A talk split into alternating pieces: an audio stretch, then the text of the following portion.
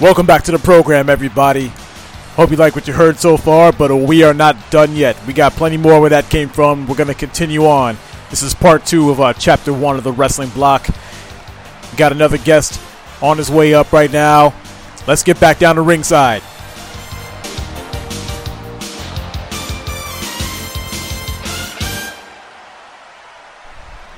All right, people, our next guest. We got a guy who was not only there with me in the 80s, right alongside with all the wrestling exploits. He also helped to shape and influence and take my viewing habits in a different direction in the early 90s. It's been a long time since he's been with us here on Death Cakes, but nonetheless, if you are a listener of No Jibba Jabba FM, if you are subscribed to all our shows, if you're a follower of the funk, then he should still be a familiar voice to you. Welcome to the stage, my cousin, the man called Ghost. I'm rough like a freight train, smooth like ice, and yo, just straight up, I think I can beat Mike Tyson.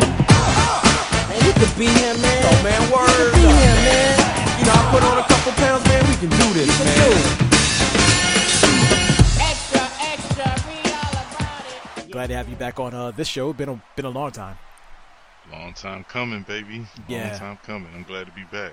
Yeah, yeah, yeah. And so is this uh so is this topic too. You know, I've been wanting to talk about this topic for a long time, but Jay wasn't a big fan of wrestling. I mean, I think he was already a senior in high school or maybe even graduated high school before he even started watching.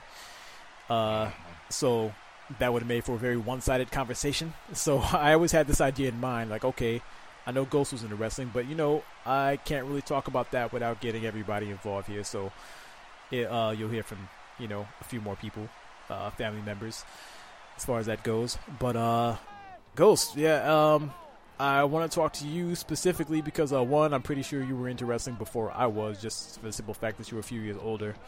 But uh two, I remember back in those days, uh back when the big with the big rubber um WWF uh, uh, the big action well not even call, call them action figures. They're like they're dolls. You know, you had the big wrestling ring. You know, I had uh, Iron Sheik and Jimmy Superfly Snuka. You had, you know, you had a shit ton of others. We used to fight them. We had the thumb wrestlers, which you just put the little, uh, you put a little thumb in their back and have them fight like that. Yo. Yeah, I even had the big joints. I even had the big joints that were like a foot tall. Yeah, you yeah, know, those the are what I'm talking real about. Strong. Yeah. I had like the Iron Sheik and I Yeah, I had, had Sheik, too. uh, I, I think I had, I had Iron Sheik, Hogan, Andre the Giant, and I had Junkyard Dog, Yeah, and you have Savage and and had Beefcake. yeah, had Savage, Beefcake. I had a, f- I, I had a few of them, man. Yeah. Um, you know, uh, man, wrestling was. I mean, oh, as far as at home entertainment, man, it, it was like number one outside of video games. Like me and Mike, man, Mike Dixon, what up? Um, You know, again, eventually we're man, gonna have to get Dixon on one of these shows as much as we, Yeah, we're gonna have to get as him much on. as we have definitely, reference him. So, uh, what's up, Mike? man, man. But uh, me and him, man, that was the thing. The only thing that would stop us from playing video games was to watch wrestling, and vice versa. You know what I'm saying? So like, we wrestling would go off and go back to playing video games. Even as little kids, when we were still playing with GI Joes, because those wrestlers that I talk about, we had. I had a bunch of them, but them shits were expensive back. Yeah, You know what I'm saying? So the fact that I had that, man, I was fucking lucky. But most of the shit that we had was GI Joes because they, they there was a shitload of them out. Oh man, it was a new GI ex- Joe every day. Even once they yeah, they weren't that ex- exactly. They came out with a line like oh, every week it seemed like, and then at the same time they weren't that expensive, so you can get like two, three at a time, and your parents still didn't spend twenty bucks, and boom, you got new toys. So they that that was that was the move. So me and Mike always had we would wrestle with the GI Joes. We had the names that all the GI Joes would look like certain wrestlers. So then if this one looked like Bobby Heenan, or if this one looked like Hulk Hogan, or if this one looked like Sting, because there'd be wrestlers that did that. Because you- know certain GI Joes that did that. Yeah, and then plus we had the little bitty screw that you could take out of the back of the fucking uh of the Yeah, GI Joe, tiny, and we uh, would switch Phillips the body parts. yeah. So we would right. So we would create other combinations to make them look like certain wrestlers. We even took it to the fact that we made wrestling rings out of shoe boxes or just or, or small small regular boxes. We would take them, flip them upside down, right? Cut the little bottom out to like it was a ring curtain, and then we get four pencils and string, I put them in there shit. as the turnbuckles and joint like that. We did that. We would even color in the the uh, WWF or we wouldn't have WWF. We have our own wrestling federation. so Yeah, I like remember the yours. JWA or the MWA or whatever. yeah. So like we had the little logo. We had the listen. we had the little logo, you know, in crayon, you know, draw it out in pencil and then color it in crayon on the cardboard mat. You know what I'm saying? And then we started taking pieces of paper and taping it over the, the cardboard to make it a white mat. And then we would draw the logo on that and tape it down and then poke the, uh, and then poke the pencils through the corners to make it the turnbuckles and get the string.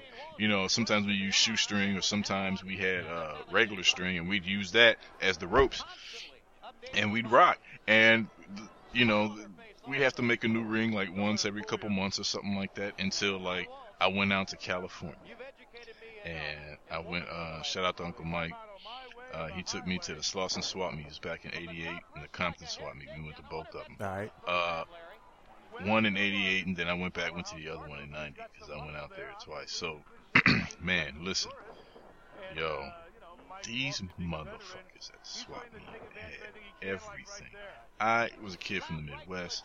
I'm coming out to LA. I had never heard of a fucking swap meet before. You know what I'm saying? Like the little flea markets and shit that they had around.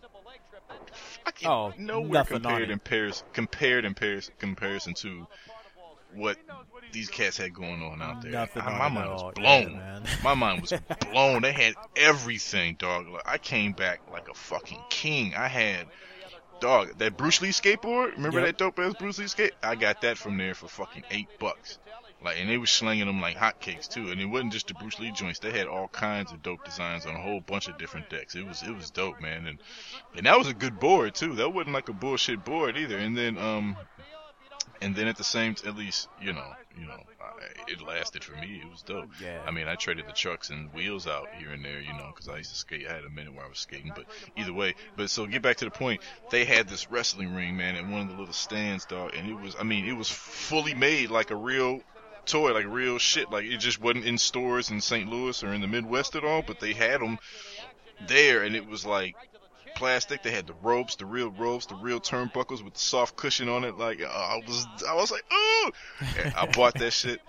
I bought that shit. Came back, man. I'm telling you, when I showed Mike that shit, man, like it, he was like, oh shit, you know what I'm saying? And it was over after that, man. I mean, it had the real sounds when they hit the mat because we used to make the sound effects. And when you body slam, you'd be like. And hit the mat and shit like that. You didn't even have to make the sound effect because it sounded like a real mat. It was dope, man. It, we we you know we would play the wrestling with while we watched wrestling. I mean, it was just it was crazy, man. I mean, my favorite wrestler at the time, you know, and I didn't and come to find out, man, he was such an asshole, you know, but was the Ultimate Warrior. Yeah. Um, that dude was wild as fuck. He come to the ring all wild and crazy, and he had that. Uh, he had that.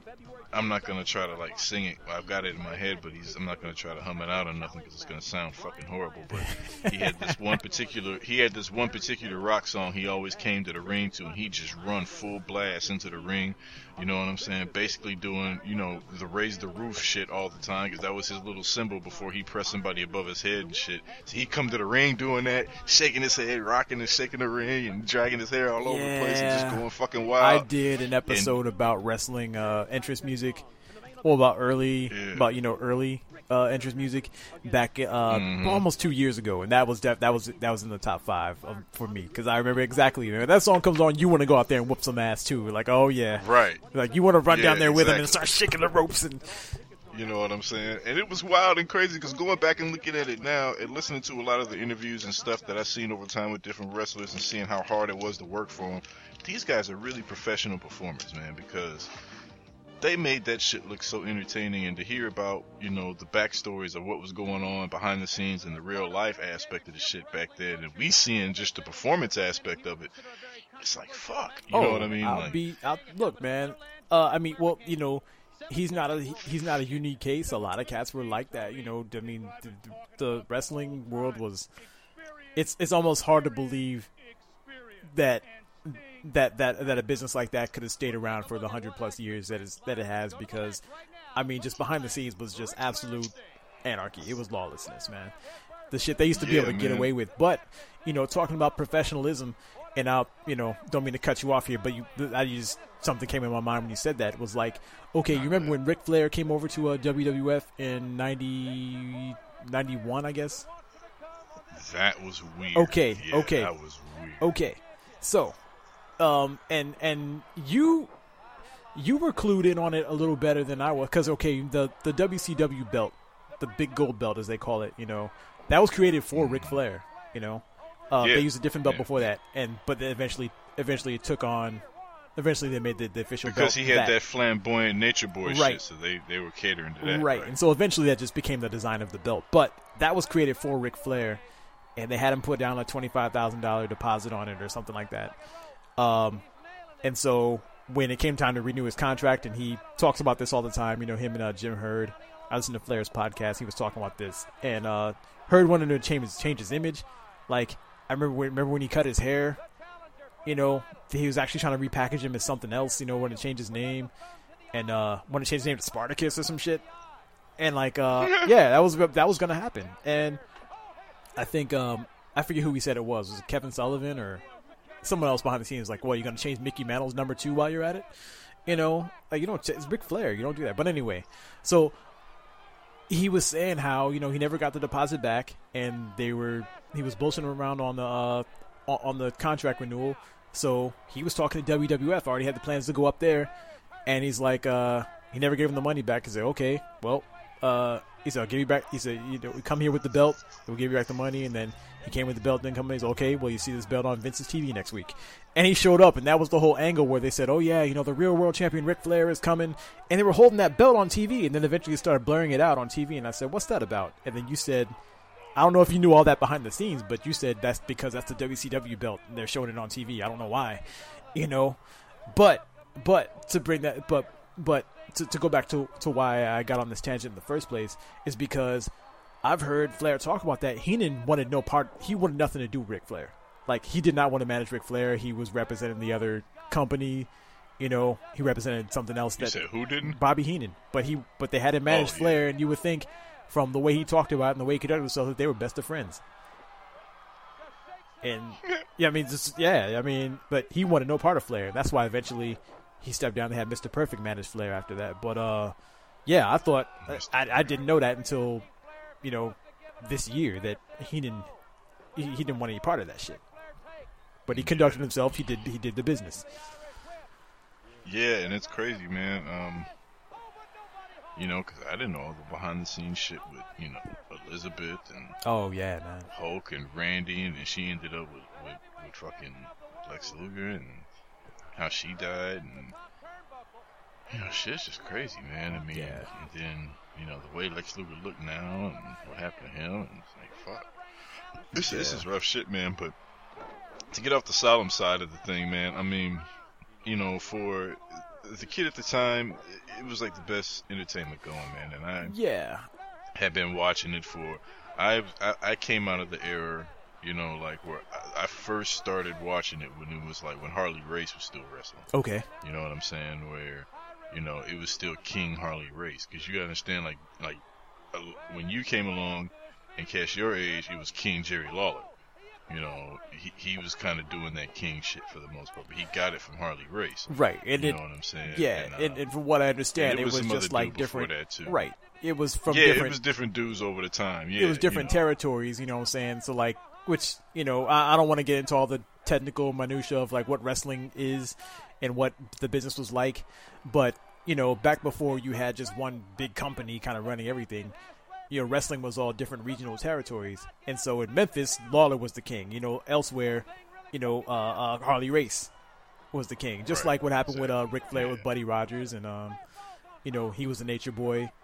He passed the torch to Ric Flair, but you know, um, they had a match, you know, Nature Boy versus Nature Boy and shit like that. So, Yeah, that was the yeah, Uh, the, the passing of the torch. or even if you look at, even yeah. if you look at like Hulk Hogan, uh, you know, superstar Billy Graham was their archetype, and then you know you Yeah. got you get Jesse the Body Ventura and Austin Idol, and Hulk Hogan they all basically ripped off of uh, Billy Graham, and it's just you know who Right. lasted longer with really, that type of Hulk gimmick, Hogan you know. more so than anybody. Yeah, Hulk Hogan really did. Yeah, Yeah. superstar Billy Graham. Fuck you know, I mean, and so I came in with that, you know, and then so you know, I remember guys like Jimmy Superfly Snuka, you know, uh, and, and and I'm throwing names out from both federations, either you know WCW, which was NWA first, Yeah, Uh, yeah, yeah, and you know, and then they changed their name to WCW. right. That's one of the reasons uh, why I wanted to have you on this too, because, uh, well, I mean, when I was young, you know, I mean, I remember WWF was on TV up here. Uh, there was, I think, eventually it started showing some NWA programming on some other channels, and if I saw that, like, oh, I don't know who these people are, and I flipped the channel. Uh, you were the one. I'll tell you how it happened. Going way back to what you're talking about with the GI Joes, uh, Road Pig. He looked just like Sting, and used to call him Sting. And I remember we were playing GI Joes one day, and you were like, uh, "Hemi Sting," and I said, "Who?" Like, oh, him right there. I'm like, I'm like Road Pig, and I was like, I'm like this is Road Yeah. Pig. He said, I call him Sting. I'm like, oh, okay. You know, I didn't know what you were talking about. Then I went to your house, and you had a I remember that. yeah, you had a poster. One day we went to your house, you had a poster of Sting on the wall, or like a picture out of the magazine of Sting up on the up on the wall. I was like, mm-hmm. "Is that Sting?"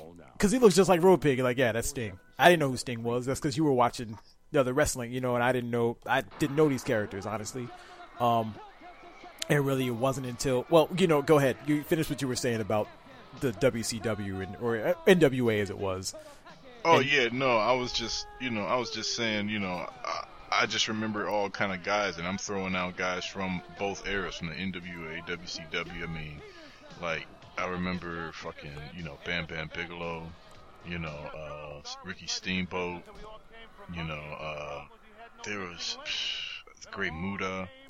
Great you Muta, know, yeah. Uh, the great him and Sting's wars were dope. Uh, I mean, Mr. Perfect, Curt Hennig, you just man, and one of my favorite dudes, Ravishing Rick Rude. That dude was fucking hilarious.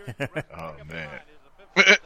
His ring tights were fucking awesome, man. He used to have like either his face or some girl's face on him. Like he came out with Elizabeth's face on his ass. Oh, I time. remember that.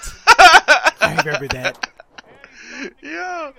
yeah, I was like, this dude is wild, dog. I was like, but whoever was making this shit was talented as hell because the shit looked dope. You know what I'm saying? One of my favorite bad guys was uh, the Million Dollar Man, Ted DiBiase. Mine too. Cool as shit, man. Yeah, he was dope, man. I liked him, man, and because he was a good wrestler, he was a technical wrestler, but he was tough. And you know he was cocky as shit. He used to talk to shit. You know, blah blah blah. Talking know, shit. and that I- laugh.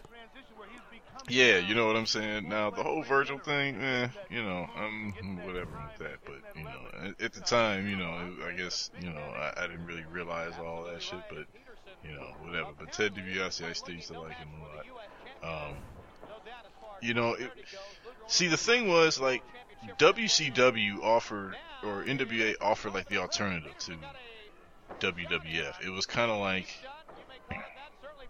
Reebok to Nike or Adidas to Nike or you know before they merged the ABA to the NBA, you know, or it was just like or like the NFL and the AFL, you know how it was Yeah, yeah. you had one that was the mainstream and you had the other one that was really good too that the real pure fans watched more so than the mainstream because that was like their underground choice so it's kind of like you know us like in hip hop now like you know like a real underground cat would be like oh you know I don't listen to Jay-Z I listen to you know R- RJD2 or you know that type of comparison it was that you know the WCW was the underground but they were still very popular. They were on national TV still, but they were just the alternative. So it was like if you, you know, if if the WWF was a little bit too polished, the N, you know NWA was had a little bit more grime to it. You know, the wrestlers were a little bit little bit darker in character. Sometimes Yeah. the bad guys were, even the good guys. You know, uh, they weren't always so superhero-ish, dun, dun, dun, dun, you know, type shit. And so it was just, and that's, and, and, it, and it had a different flavor where it was, it made it very interesting. You know what I'm saying? So when they started mixing and inter, intermingling in between the WWF and the WCW, at first it was cool, and then they just took it way too far, and then I guess when it all merged, but you know, it, it, it was dope because they all came on at different times. So you could sit there and watch watch wrestling like fucking all weekend. Oh, definitely, You know, man. because, Because they uh, had to compete for different the- time the- slots and shit. And Yeah, they had the um on Saturday. Well, you know here here locally, you know because we caught a lot of syndicated stuff. So like um Saturday was the wrestling challenge, which is the hour, and then Sunday was Superstars. Well, Superstar wrestling challenge came on at uh I think it was eleven o'clock on on Saturday. Superstars came on eleven o'clock on Sunday, but nine o'clock on Sunday was the uh, WCW, uh, whatever Yeah. whatever the the name of their was Power Hour or whatever it was called. And uh, so so so let me backtrack a bit here because I like what you were talking about with the analogy of like, you know, uh, you know, underground versus mainstream, whatever. Because it's exactly what it was. You know, Vince McMahon was about taking wrestling mainstream. You know, that's why WrestleMania had celebrity guests, and that's why you know, and so many other things. Um, and you know the, the the the characters were always gimmicks. You know, you know had always had really flashy gimmicks and stuff like that. Um, WCW storylines Right. you know Right. In WCW, I mean, you had you had gimmicks, but I mean, it was really more so. It, the, the, it wasn't emphasis- as outlandish. Right. It, right. It was it was more because because okay, uh, perfect example, Ricky Steamboat. You know, I mean Steamboat's around, and then he went to WWF for a while, and that's when they got him with a headdress and breathing fire out of it. You know, blowing fire off of uh, you know, down the ring, and then in a costume, and they didn't even use his name. He was just the Dragon. But then goes back to WCW, Ricky the Dragon Steamboat again. Is just back to being who he was. You know, just pure, Just just with- just just, just wrestling. You know. Yeah, he just had either the little short shorts or he had the long tights with no with no uh, boots on. You know, just bare Yeah. feet and shit. hmm Yeah, And so high flying and all that shit. Yeah, he was dope though. Yeah, and I didn't really care for, you know, the NWA stuff back then. It was really, uh, I'll tell you when exactly it was again. Um, you, Mike Dixon, to shout out uh, one more time. Um, I had gone with you guys and your mom. You took uh, that was my first, actually the first and only wrestling match I ever went to down at the old uh, Kiel, Yeah, I remember. old that. Kiel Auditorium. Yeah, that was the first because I remember um, uh, my sister had gone to stay at uh, Granny and Pawpaw's for the weekend, and your mom had called and said, "Hey, does John want to go wrestling with us?" Uh, uh, and I was like, "Oh, wrestling, cool." And I'm just, you know, I'm thinking WWF because that's all I was watching at the time. And then we get there and it's like a WCW match. I'm like, "Oh, I don't know who any of these people are," but I came out, I, I came out of there a huge fan. I'm like, "Man, I gotta, wa- I, I gotta watch WCW now," you know. Yeah, Uh, I don't remember who. All, I mean, I remember some of the matches. I know. I know Flying Brian. Uh, rest in peace. He fought somebody. I know Luger fought somebody. Steiner Brothers fought somebody. Um, but that, but the, the the the ones I remember most, uh, Ron Simmons and Butch Reed was when uh they broke up. Ron Simmons. They fought yeah. each other, and uh, and I remember, I remember uh, Ron Simmons body slamming Butch Reed out of the ring on top of Teddy Long, um, and then I guess the main event that was uh, Ric Flair and Arn Anderson versus uh, Sting and El Gigante. Oh yeah, yeah, Yeah, yeah. and that's at the old Kiel Auditorium, and that's that's another thing too. You know, we talk about. Okay, um, so so NWA really is a collective of territories. It's not just one federation. WCW came about because Turner bought that uh, Atlanta chapter, uh, Crockett Right. Promotions of NWA. So they, so so WCW actually had seceded from NWA. That's what that that's why you get the name change. Which back then I thought that honestly I thought NWA was the name of the place, and they changed their name because of the group. that's, that's how- that's what I thought. I had no idea. Oh really? Yeah, I thought, okay, yeah, they got, there's a there's a rap group called NWA. It means something else. Now let's change our name. Uh, Right, nah, right. I, so, I no, didn't know they that. don't- yeah, we, we don't say That's what no. made sense to we, me. we don't mean that. right. like, okay, I get it. Yeah, but uh, now so so uh so so it's WCW at that point. Um, I forget where I was going with that, but uh. All I have to say that you know, all of a sudden I'm tuning in. Like when you you're the one who told me, hey, when does WCW come on? Oh, it comes on Su- Sunday mornings at this time. Or we didn't have cable at the time, so we watched it at Granny and Papa's house. You know, on Saturday nights, it's like two hours on on uh, TBS. So if we were over there and we watched it until my dad would throw us out of there, okay, too much wrestling, go go outside, you know, or whatever, you know. But uh, I mean, I became a fan really quick of that product, and to the point where I had tuned out of WWF I mean, I still watch it and see what was going on, but I was all about WCW for the next like two, three years. Yeah, remember, but uh, oh, oh, oh, oh! I remember what I was gonna say. Sorry about that. I remember what I was gonna say. I didn't realize how small of an operation it really was. You know, because WWF is huge. I mean, uh, WCW really was tiny. You know, it's so it's hard to believe that one. Well, I well the the TV thing obviously because Turner bought it, so it got you know Turner Broadcasting could be on any one of those channels, so that's how that worked. But it's so hard to believe they actually went head up against WWF and WCW like that to where you really thought, okay, there's two big companies right here, and they really weren't. Because I also remember, uh, you know, they them getting into the queue, uh, Right. according to Flair, was actually a big deal because they couldn't get WWF had Busch Stadium, they had uh, the Checker Dome, so WCW couldn't get in there. And they were, I remember they were actually doing shows at Parkway West High School. To be, to be honest with you, you know what I'm saying? They were, any small venue they could get, they were doing them. Yeah. So for them getting in the queue was a big deal, and we went to that. So I remember that. Let me tell you something. I got some. I got some trivia for you. It'll probably bug you out. Remember the Road Warriors? Of course, All right, Road Warrior Hawk and Animal. yeah. Road Warrior Animal. His real name is Joseph. Laurinaitis. Yep, I know where you're going. yeah, so you know that's his son, right? yep.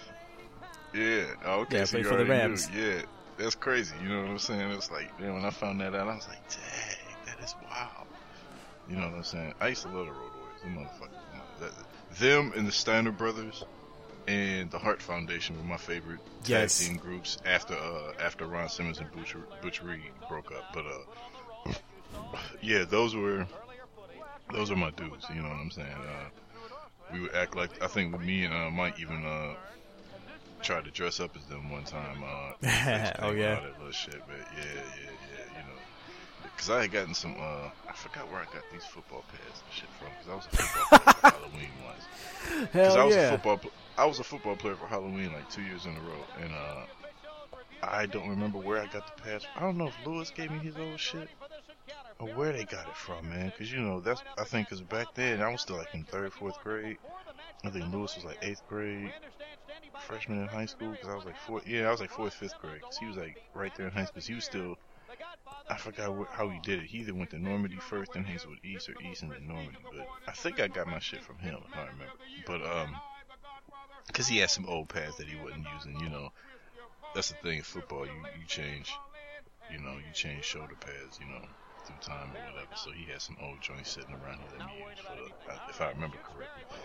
And uh, I feel like I remember those pads. I might be filling in blanks on my, you know, just in my own head, but I feel like I, had remember the those shoulder suit. pads. I, I had the whole suit. I had the pants, the pads, the the real undershort pads, and I had the fucking uh, helmet and everything. I, I had all, I had I had the whole joint, so it was cool. But uh, but yeah, man. Um, I remember I tried to use that and put spikes on it. You know, I had the face paint and all that little shit, man. It wasn't even Halloween. We was just doing that shit just to be doing it. Right. But uh, but man, I mean, yeah, man, wrestling was just such a part of our lives, man. I mean, yeah. Yeah. it, it was. I mean, I used to watch it with my dad. You know, I used to watch it with Mike. You know, my mom would watch a little bit of it. You know, it was just, you know, that's what it was. It was you know, and it was, and it, back then it was, you know, it was family entertainment. You know, it was real cool. They didn't really get over sexual and none of that dumb shit. They just they they made their drama about violence and oh man, he's gonna beat him up and oh he might bury him in the casket with the Undertaker. You know, gimmick and type shit like that Yeah. you know. Shit was crazy though, like when, you know, I mean, I remember the day, I see the progression though, because you remember the days like in, with, with the Von Erichs, you know, they were like, Vaguely, I remember that because by the time know. I really remembered, because because by the time Kerry Von Erich came to, uh, he was in the WWF. He was going by Texas Tornado, um, and I think it was on TV. It came on TV like some sort of some sort of documentary about the Von Erichs that uh, explained who, uh, you know, kind of who they were, and just you know, it was, it was after he died, and it was like how you know most of them, you know, ended up dying or committing suicide. I think So, Kevin, you know, so, I something. think Kevin committed suicide or some shit, because Kevin was dope too, man. He was, Yeah. uh, he used to rock with bare feet. He was another one of them bare feet wrestlers, you know. Yeah, and those guys. So I remember seeing that on TV and seeing, you know, like the, the quote unquote curse on the Von Erich family, and uh, just talking about their legacy in the um, WCCW down there, like the feud with the Freebirds, which blew my mind because again, I came into WCW late. So by then, the Freebirds was a duo. It was uh, Jimmy Jam Garvin and Mike Hayes. Okay, so I didn't know, and, and and and Terry Bam Bam Gordy, he was um he was tag teaming with um Steve Doctor Death Williams. So Yep. I'm seeing this this footage. I'm like, wait, what, like what? Terry Terry Gordy's not Freebirds. It was like the, I forget who was telling me about it. It was like um my homeboy because he was a big fan. Uh, Sean, yeah, Sean Brassfield back in uh middle school. He was a big fan of wrestling. His parents were big fans, and so he knew all. He knew so much history. He's just encyclopedia back then for a kid. You know, he's like the hell he ain't. Like he, they were the Freebirds. He was telling about these. I like, I didn't know that. You know, so they put me on game. You know, with, with uh that documentary or whatever. But uh oh, and speaking of which, um yeah, shout out to uh Mike Hayes and uh, Jimmy Jam Garvin. Actually, they're gonna be at, um in the Hall of Fame this year. Um, the other two obviously are not with us anymore. But uh I thought it was cool that you know really the main canon of the Freebirds was those three guys. But Hayes reached out to Jimmy Jam and got him involved with this too because he feel like you know well on the tail end you know he was there too, so they're all going in. You know, Yeah, but uh you were but you were saying you were talking about the Von Erichs and yeah, no, it's just like it, it just went from that era to where, you know, it was just pure wrestling. And then it went to where you know, just kind of had more entertainment, but still wrestling. And then it's like when I look at it now, it's just all talking in the ring and Oh, know, God. very few matches. You know what I'm saying? That's like, dang, I can't even watch it because, you know, Mike was telling me he's getting back into it because his boys watch it. I tried to watch it one day. I was like, man, I'm forcing myself to sit here and watch this. It's like I can't even see it anymore. Like yeah, you know, as a kid, it was I mean- easy to you know throw your imagination into it, and you know, as a kid, you know, all these possibilities. You don't really see all the behind the scenes. You don't know shit, and it's just now. It's just like, oh man, I, I can't. But you know, that's that's what's happened to me, man. Because I got out of it. You know, well, because I I watched it longer than you did. You got out of it actually fairly early, and I'm gonna come back around to that in a second here. But, um, you know, I I won't say I'm back into it, but I am more clued into what's going on actually within the last couple months because my girls all of a sudden they they started watching it. yeah, And so I'm seeing they've got an interesting product. They've got a very diverse roster, more so than ever before, which I really like. Um, I like that they're a lot of the third and fourth generation people uh, are, are there now, and they're actually competent. You know, they're not people like Erik Watts, who were you know Cowboy Bill Watts' son, who we just tried to force down a you know who really wasn't shit, but he got a deal because his pops was in charge. You know, they out there doing the thing. I mean, in the women's division is actually believable now. I mean, it's not just a bunch of hoes and and, and bra and panty matches and, and swimming pool matches and stuff. I mean, they, they're fighting. You know, they're wrestling. You know, it's kind of like how it was back when I was a kid. Um, they are trying to bring back tag teams as a actual thing because for so long that's you know you get a guy who team up with somebody else for a while and you know but they didn't those teams didn't really mean anything you got teams who are actually kind of together now they're trying to bring that back uh, but at the same time the, the, the like you said it's all talking like for what I understand, Monday Night Raw is three hours long, which I don't know who needs three hours of wrestling. I mean, I maybe I'm maybe it's me on the outside looking in, but uh, on Hulu, the shit is uh they they cut it down, they chop it down to about an hour and a half. So that means they've already lopped out a bunch of crap that you don't need to see. Number one, number two, um, they have all these like two three minute matches, but then fifteen minutes of talking. And I'm like, so they do this for three hours every week. You got to be kidding me right. you know and, and and on top of that i mean it seems like they have really good they got they, they got a really good really good cast of characters there but it seems like the writing doesn't know what it's doing like i've seen where like, it seems like they got somebody who is supposed to be like the top guy and he'll go out there he'll win then the next week he'll get his ass whooped and then he'll come out and get a little win a little cheap win by count out or something the next week and then go on the pay-per-view and get his ass whooped i'm like well then what uh, okay. You, you, you- they- so so so at the end of the day, they're not proving anything to me. I mean, so I mean, I can watch it with them. I can watch anything with them. I mean, you know, but I, I sat there and tried to watch through some of it myself, and I have been kind of in preparation for this episode. For research purposes, just kind of trying to watch the product. And I, sitting by myself. It's a fight. Like I see what they're doing. I mean, there's hope, but I can't. I, I, I myself, I don't, I don't think I'll ever be into it again like that. But I, but, but I've also gone on YouTube and looked at, looked at, uh, actually, there's one channel called Wrestling with Regret. You know, regret with a d- spell with a W. So you have www, and I've seen like all these little uh, shorts he's done about like stuff that's happened in the past. And I mean, from the time I got out of it, which is like 2000 and then maybe early 2001 because I kind of would flip back and kind of check in because I was kind of out of it, but I was kind of seeing what's going on. Yeah, And then- really- you, you lasted a long time. Yeah, and see, yeah, I've been out of it. I've been out of it for long, and I was in it. You know, believe it or not, at this point.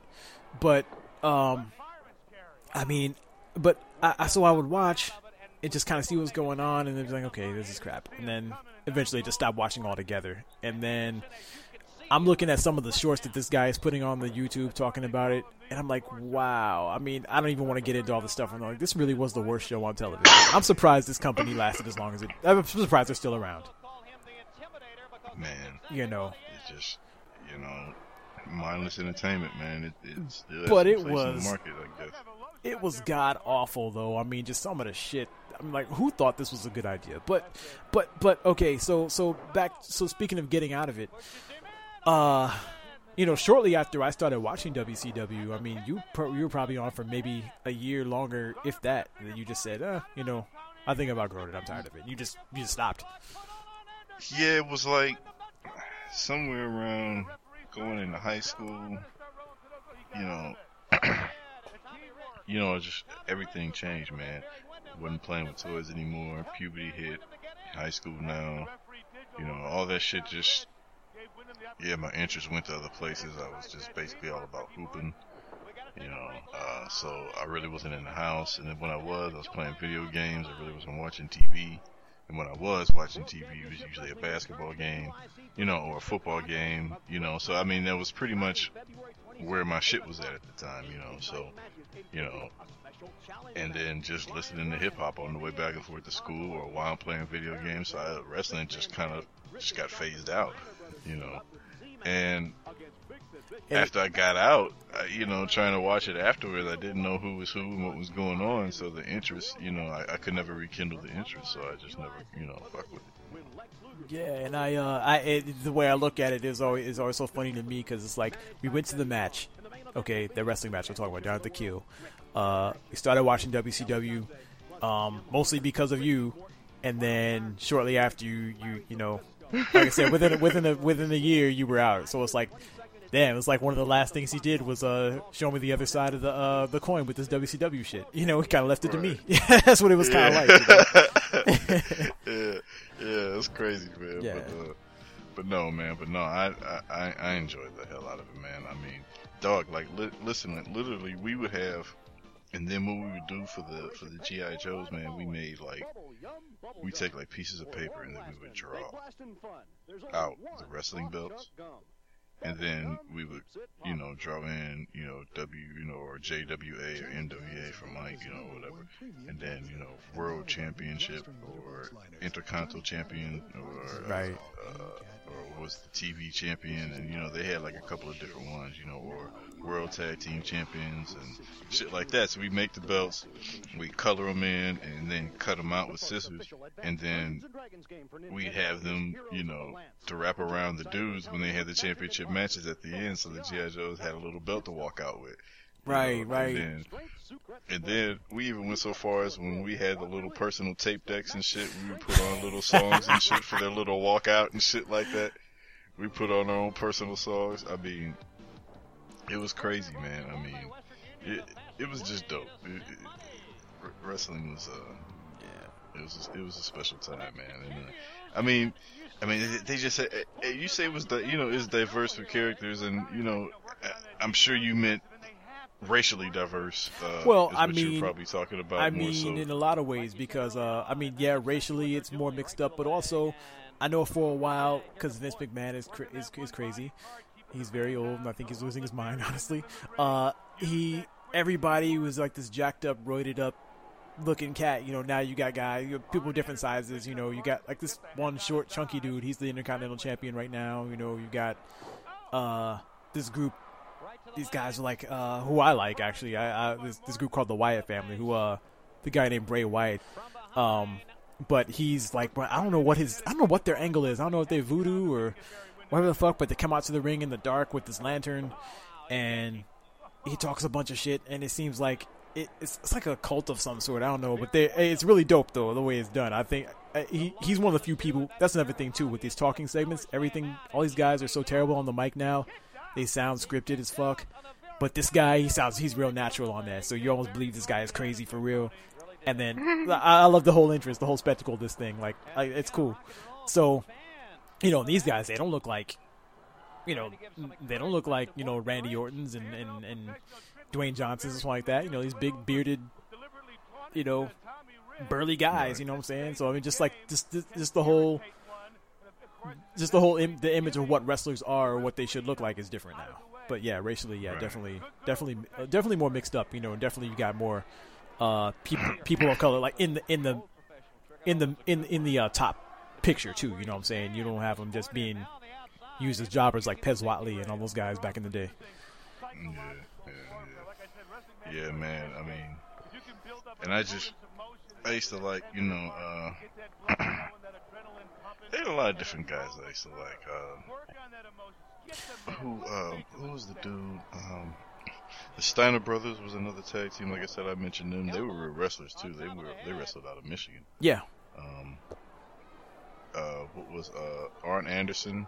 yeah, I love Arn Anderson. Horsemen and uh, who who was the Four Horsemen? Arn Anderson, and it was uh, Arn Anderson, Ric Flair. Uh, I mean, there's Flair. different. There's different incarnations of them. The one I remember, it was uh, Anderson, Flair, Barry Windham, and Sid Vicious. But uh, before that, yeah, before that, it was Tully Blanchard.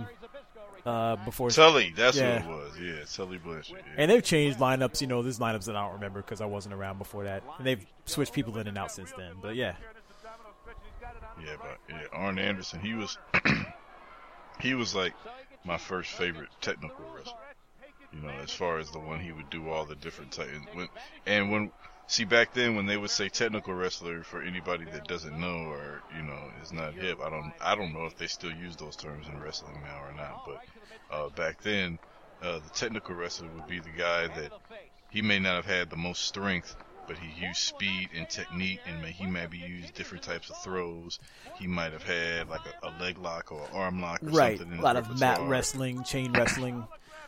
Yeah, you know, a couple of trips. He might, you know, have a couple of, you know, moves running off the ropes, or you know, he was just not necessarily high flying, but he just had like, you you might see a couple of more actual wrestling moves that they would incorporate into the, you know, performance wrestling style. Right. That was And- the uh, that was those were kind of the categories back then, weren't they? It was kind of like you had your technical guys, you had your uh, your power guys, you know, like your Hulk Hogan's and uh, you know the people who do you know a lot of the the, the power slams, the body slams, and you know all that kind of stuff, big strength stuff. yeah, yeah. su- suplexes, and just you know uh, then you had your your high spot guys, you know, like your like uh.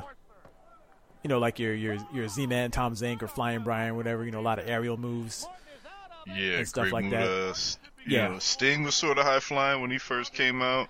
Uh, Jimmy Superfly Snuka. Oh yeah, Uh, the Dragon Steamboat was kind of high flying. Um, who else? Uh, and Great Muta was dangerous. he, he, they let him. Uh, they let him incorporate a couple of karate moves in with his shit because he had a couple of head kicks he would throw. right. Uh, The Japanese yeah. style was always a little bit more, um, uh, cause they cause they wore those shin those those uh, shin guards and uh, and pads on the front of the boots, so they would actually kick you really hard and shit like that, and you you could hear that, you know, mm, you could hear that through the through the mics. Man, I mean, like, and you know, somebody like Mankind, you know, he been around so long. Cactus you Jack. know, 'cause- yeah, because he, yeah, he was Cactus Jack for so long. You know, uh, I remember Hacksaw Jim Duggan. yep. Remember him? Uh, man, I mean, uh, oh, Koko B. Ware.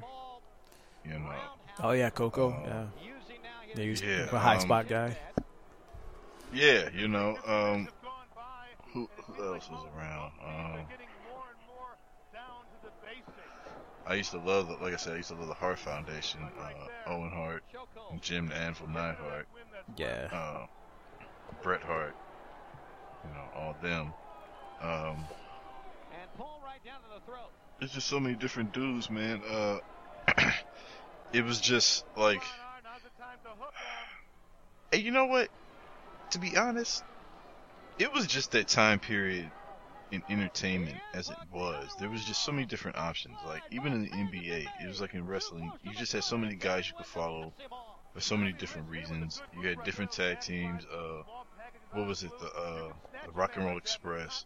You had all these different teams that you could uh, you know, get behind and wrestlers you could be, you know, favorites of. I remember used to have the wrestling shirts, you know, the different guys you used to like.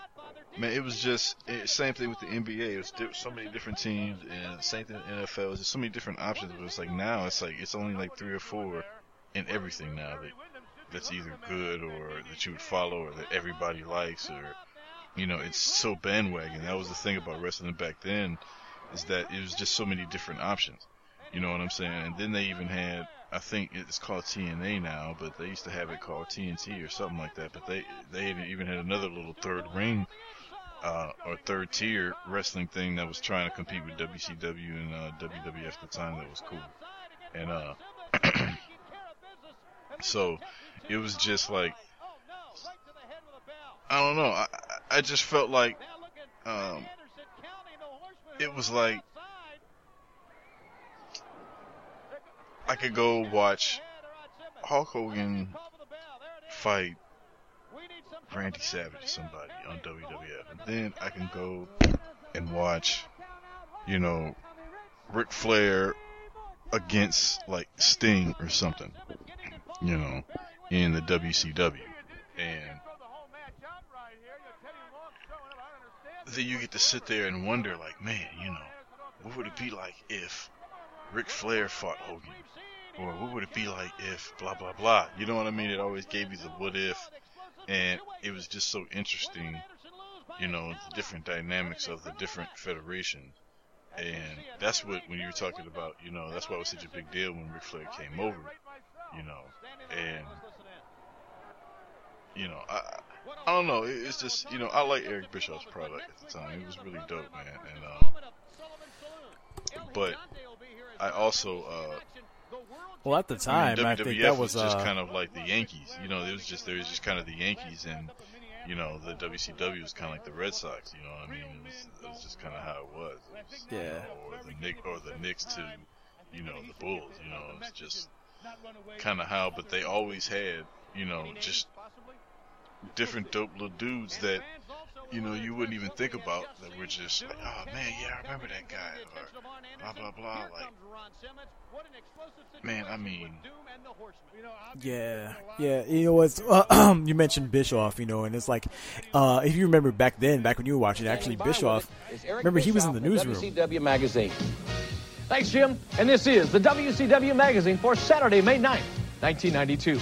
Our lead story takes us to the Windy City last Sunday night when Rick and Scott Steiner defeated Arn Anderson and beautiful Bobby Eaton for the WCW World Tag Team Championships inside of a steel cage. Now, there were no television cameras on hand, but according to WCW Magazine's Dennis Brent, who captured the action with these photographs, the fans at Chicago's UIC Pavilion witnessed a truly inspired title defense by Arn Anderson and beautiful Bobby Eaton. Two athletes. Remember they used to do that uh, the wrestling news report or whatever, and he do he'd be that there behind the screens. He just kind of doing the interviews, or he would do like uh like kind of recaps of what's happening. And then I forget who was actually running at the time. Then Bischoff took over like some sometime after that. I'm kind of fuzzy on how that actually went. Because when I because I, remember hearing it too. Because I okay because like you were, you were just talking, you were just describing it what it was, and then what happened is fucking okay. Hulk Hogan went down to WCW, which was just like hell frozen over. Um, Yeah, that was crazy. And then did all that NWO shit. And, well, before that, he was just you know he'd gone there as Hulk Hogan, you know, and uh, Yeah, yeah. and he, you know, same same character except he had a shitty version of a he had some shitty American song because he couldn't use real American anymore. Uh, and then Savage goes down there, and Mean Gene goes down there, and everybody. It, it just seemed like all the washed up uh, WWF talent was going down to WCW, and then that's when they started kind of mixing it up and getting weird, and that's when I said, okay, I'm done with WCW because, and even Yeah, WWF at the time doing too, the I was NWO and- yeah, 'cause even then I was kind of getting out of it because they were going a little bit too cartoony and strange, and I I still watched it, but it wasn't it wasn't it wasn't like it used to be. I watched it just because I I, I mean I liked it. We had we finally had cable, so we could finally watch Monday Night Raw, and so we watched it, but uh, it wasn't the same, and it really wasn't until WCW kicked uh, they kind of kicked those uh th- those little funky angles to the side. They had a guy. Uh, uh, what is it? I forgot his name. He was like a he would look he was just like Sub Zero, but he was basically Sub Zero the wrestler. That's what they came out with. he looked like Sub Zero for Mortal Kombat, and then uh, this this cartoon shit. And they kicked that to the side when they started doing the NWO thing, and then that's when WWF started to kind of change their tune also because it was like it was because because they because they, were getting hot off it, you know. Yeah, but um, yeah, a couple things I want to mention too about uh just memories of uh uh, of you in wrestling back then. Number one, a couple things. Well, I, I I already mentioned the match a couple times that we went to, so that's one thing I remember. I remember um that we were talking about Sting. I remember that and, and Cactus Jack. I remember that angle he had with Cactus Jack and Abdul the Butcher, where uh. I remember there's like a they like Cactus Jack had left him a left him a box on the side of the ring. and He opened it up and Abdul the Butcher comes out and starts attacking Sting or whatever. I remembered that. And then the other thing was it was on WWF at the time. We were at Granny and Pawpaw's house, and um, it was I can't remember where we were going with Pawpaw after that, but we had just finished watching uh, a, a part of WWF when um, Jake the Snake Roberts had uh, he they, they had him uh, restrained off to the side. I had him tied up in the ropes or something. And Earthquake had taken that bag with the snake in it and uh and done that butt that that that butt smash on it like five times and killed the snake. Right. And we were like, "Oh my god!" Because we saw him take the snake out and put it back in, and we are like, "He killed the snake." And Papa he was trying to explain to us, "No, no, the Humane Society would get on him after that. He didn't kill the snake. They put a, they, they you know, they switched the bag when you weren't looking or something, uh, something or other, you know." And we are like, "Okay," you know, so we went on there for that because because another thing too. Uh, I was told that it was fake a long time ago. You know, it's, it's like when I was really little, so it wasn't like I, I, it- it's always funny to me when I hear about grown folks who actually believed believed in it. You know, it's like no one told them. Well, back then, no, you know, back then it was still fuzzy as to whether it was real or fake. I I didn't have any idea. You know, Yeah. that people actually, I mean, really, folks really believed in wrestling back then. You know, and I was like I said, I didn't know that because my parents taught me right away. Hey, you know, this it, it, wrestling isn't really real. He really didn't get hurt. And blah blah whatever. So oh, you know, and don't try it. Back the next week and Right. you know all that other stuff. Yeah. Right. So okay. So when were you told that it was a work? Uh, my pops told me, man. Uh, he told me about. I think it was one of the times they had one of them ladder matches. Uh, I was watching one day and I was like, "Oh man, he he fell the ladder. Wow, you know, surprised he didn't break his back." He of course he didn't break his back. "This stuff ain't real." You know, he just kind of said it matter of factly, and then and then I was like, "What do you mean?" He's like. He just kind of explained, like, you know, they do all this stuff. He said, watch, you know, every time they punch, they stomp their feet. That's why you always hear boom every time they punch. yeah. Or, you know, look at them, you hear them talking. You can, I mean, you might not hear them talking, but you, you might, you might hear a word every now and then if the camera or the boom mic gets too close. But you see them whispering and mouthing stuff to each other because they're telling each other the moves because they already had a pre-worked out routine. Mm-hmm. You know, and he said, you know, and you think about it, you know, and then he put me in the headlock and he said, no, think about it like this. And he said, and I squeeze you like this, you know, you're going to go out pretty quick. I was like, oh yeah, you know, you can feel yourself losing oxygen, you know, he said, but look, He said, "Look how he's got him. I put you like this. It doesn't matter how hard I squeeze. You're not, you're not gonna be, you know." I was like, "Oh yeah."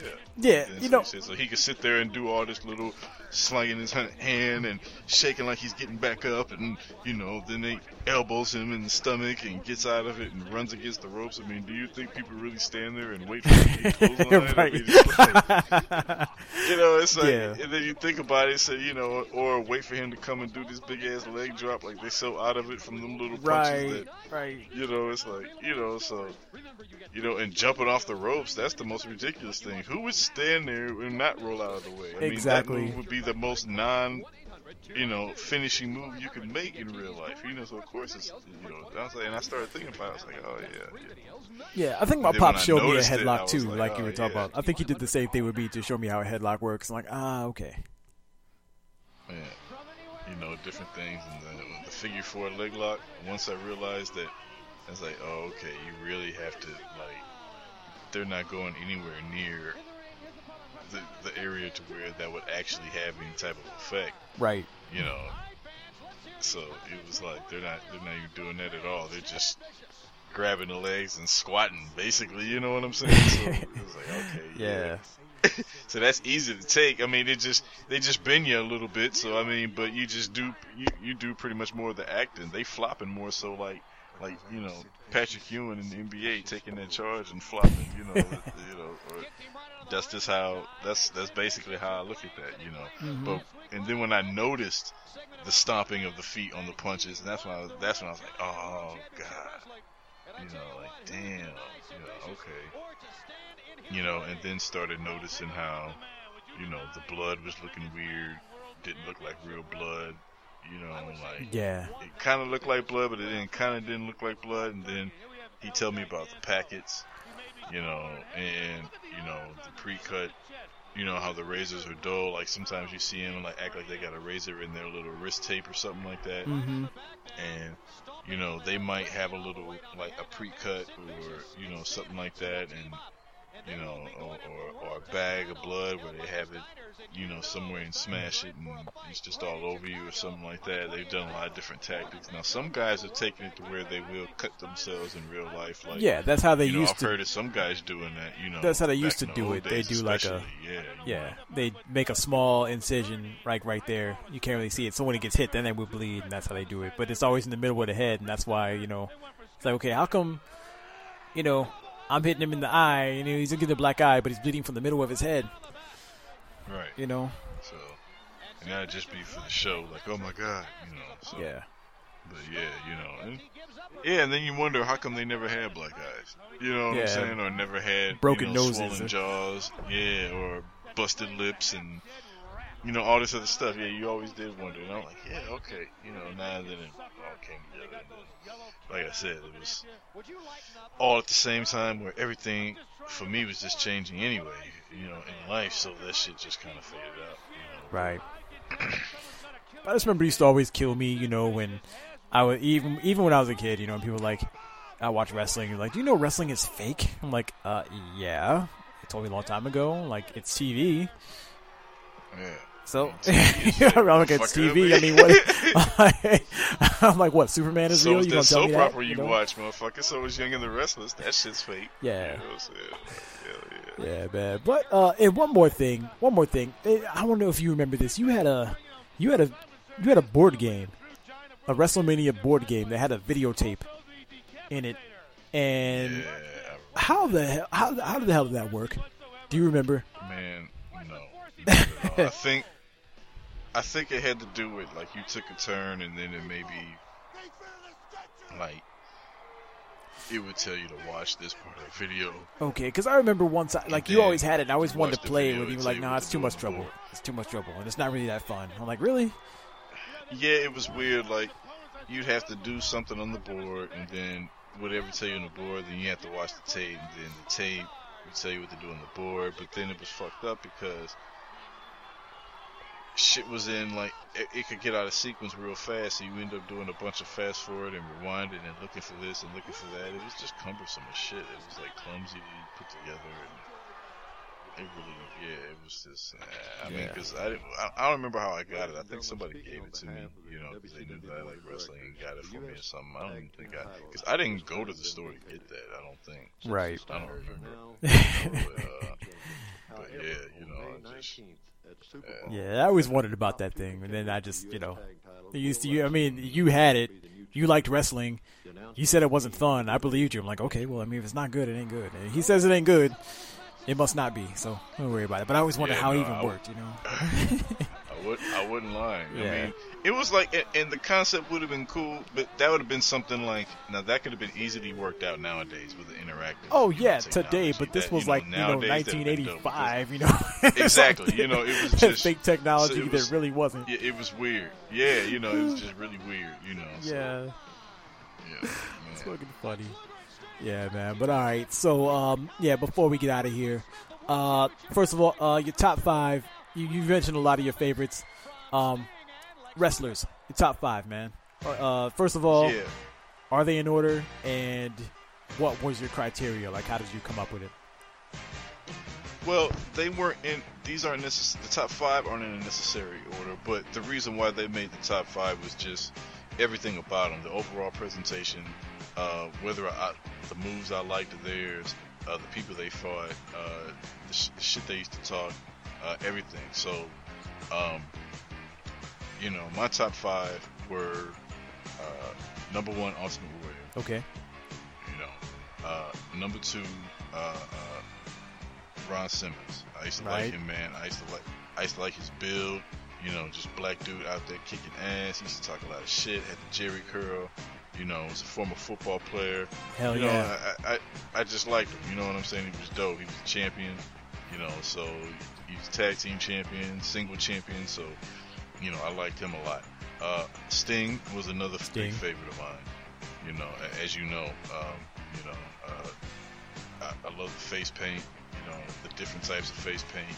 You know, his little Sting pants with the, the scorpions on it. Yeah. I thought were dope. And he had him coordinate with his face paint. You know, uh, and, you know his whole presentation was dope. He, was a little bit of a technical, a little bit of a high flyer. He had like one, he'd pull out a power move every now and then. He was kind of an all around, you know, um, dude. He was kind of the anti-hero. He was a Jason Statham type of a, uh, uh, uh, character in a sense where him going bad wasn't a surprise, but it was a surprise that it took so long. Because he was, you know, him being good for so long. You know, he had teamed up with the Warrior a little bit. He was kind of like a smaller version, a smaller, not as wild, smarter version of the Warrior. Right. You know, as far as, you know, he actually could talk. You know, he didn't, oh, uh, from the gods come down from the heavens and and, and another one that's going give the the, ultimate Fame this year, warrior the power. You know, he wasn't doing all that dumb shit. You know, Yeah. so it was just, you know, I, I, I just love Sting. You know what I'm saying? Yeah, and that's a, uh, that's another one that's going in the Hall of Fame this year too. Uh. You know, because uh, which which is you know uh, which is a big thing considering that he went his whole career never never wrestling a WWE match ever. You know, even actually in the early '90s when it was rumored that he was going to go over there and he didn't do it. Um, Right. but uh, yeah, he ended up signing with them a couple years ago, and he did a couple of matches. But I think now he just he injured himself, so I don't think he can wrestle anymore. So that never really uh, ran its course. But the fact that he's going into the WWE Hall of Fame with without ever really making an impact on that company at all is is, is amazing. Because that means Yeah. they were looking at his entire body of work and saying you're in here. So Yeah, exactly, and, it, and it's deserving too. You know, uh, and um, you know, but Junkyard Dog, Junkyard Dog, all right. You know, he he was one he was one of the first guys that my dad put me on to. You know what I'm saying? My dad used to like him a lot. He used to like his uh his uh interest music, that Queen joint, that another one bites the dust. Yeah, yeah, yeah. Another one bites the dust, and he you know do his little finishing move, which was the uh that running headlock slam where he just grab you, run, and then jump and slam you on the ground and sit down. Right. He used to do that, and then turn around and pin you. One, two, three, and then here come the music. Dum, dum, dum. Another one bites dust. You know, it was just, yeah, he, you know what I'm saying? He had the red pants with the white boots with the dog on it, the bulldog on it. It was Yep. dope, man. You know, yeah, he was dope. And then, uh, So and then number five, man, you know, it's really kind of a tie um, between Ravishing Rick Rude and Ted DiBiase. All right, nice. Uh, it's the, and the reason being is because uh, they were both assholes, and I did like the asshole wrestler every now and then that would cause the trouble and talking shit. Oh, and sure. was good and would and would kind of you know give the hero a run for his money. You know, the good guy a run for his money. I like that shit. And Ravishing Rick Rude would come to the ring, talk shit, talk about how he how he take your girl. He gyrate in front of you, have pictures of your girl on his on, on, on his on his crotch or on his ass. You know what I'm saying? But he was cut up to the motherfucker. He could wrestle, so it wasn't like he was a punk. You know what I'm saying? It was just like one of them irritating motherfuckers that you know. Yeah. When he got his ass whooped, when he got his ass whooped, finally it was like, yeah, finally somebody whooped his ass. But at the same time, it was kind of like I like the way he talks shit to motherfuckers, and I like the way he kind of like, yeah, all ladies want to go home with Rav. You know, and he do his little Yep. thing, have his hand on his head and shit. And it, it was like, you know, everybody going wild. I was like, yo, this dude is wild. So yeah, him and DiBiase just because he was just a cocky motherfucker.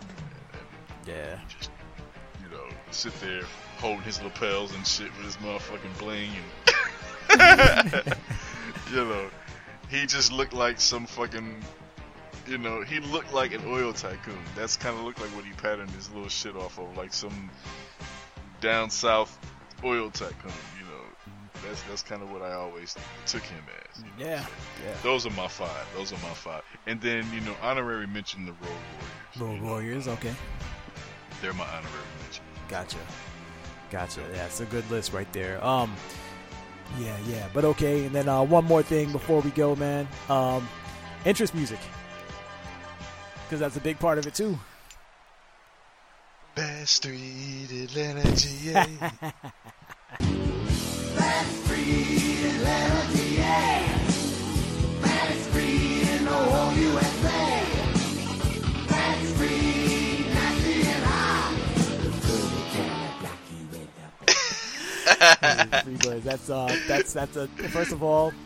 first of all, that's a good one because from what I understand, that is like the original interest music.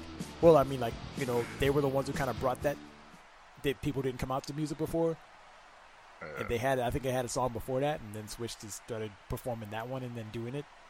So Man, that joint, man. ah, that shit was up there to me, and I even like rock, mu- like rock music like that. But to me, that shit was up there with pour some sugar on music. I used to love that fucking song. man. Oh, that shit. They used to come out to that shit and the end of the match. Best beat in the whole USA. yeah, that was the, yeah, no, I'm telling you that shit. Wow. yeah. And then again, Junkyard Dogs. Another one bites the dust. Another one bites the dust. And another one gone. And another one gone. Another one bites the dust. Hey. You know, another one bites the dust. That shit, you know, that shit was hot. all right. You know what I'm saying? Um, again, Ultimate Warrior shit.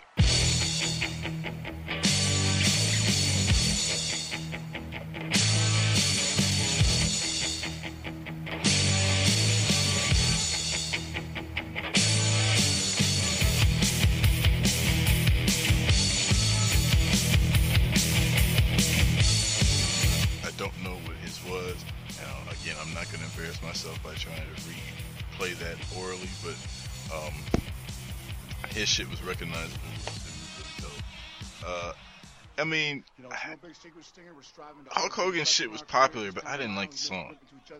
You know, um, it was just corny. It was so American Pie. I just, I don't know. I just, I never, I never, I never bit that.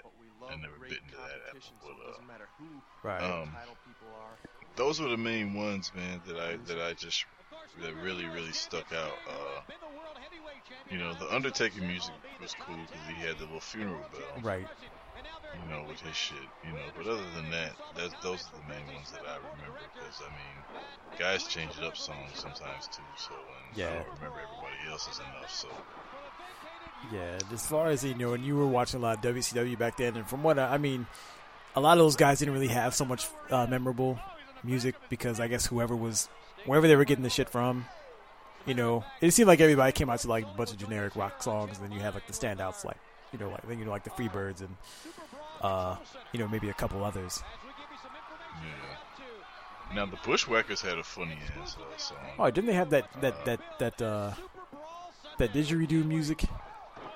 Yeah, Yeah. yeah, that shit was hilarious. That was before I even knew what that was. I just knew it was weird. Yeah. And they come to with that walk with that. Yeah, with that crazy ass walking dude have his head all cocked with that weird ass smug on his face. That shit. Oh, man, the man. Bushwhackers, dog. That dude's supposed to be from Australia and shit. Yeah.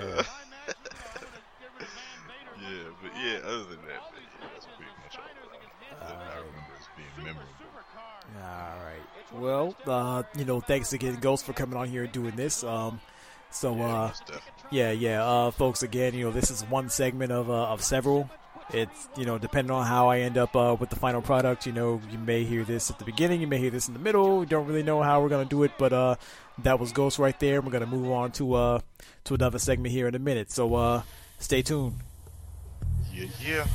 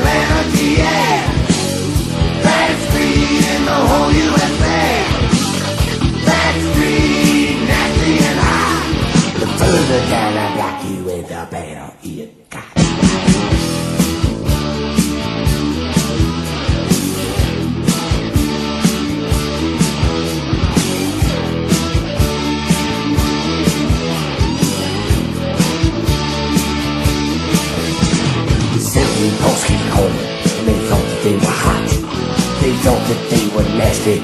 Couldn't make it down our block. But I never forget it hearing that got a savior. Someone should have told those boys about that street USA. So don't you come looking on the side there. Cause this is where the free live and everything's going down.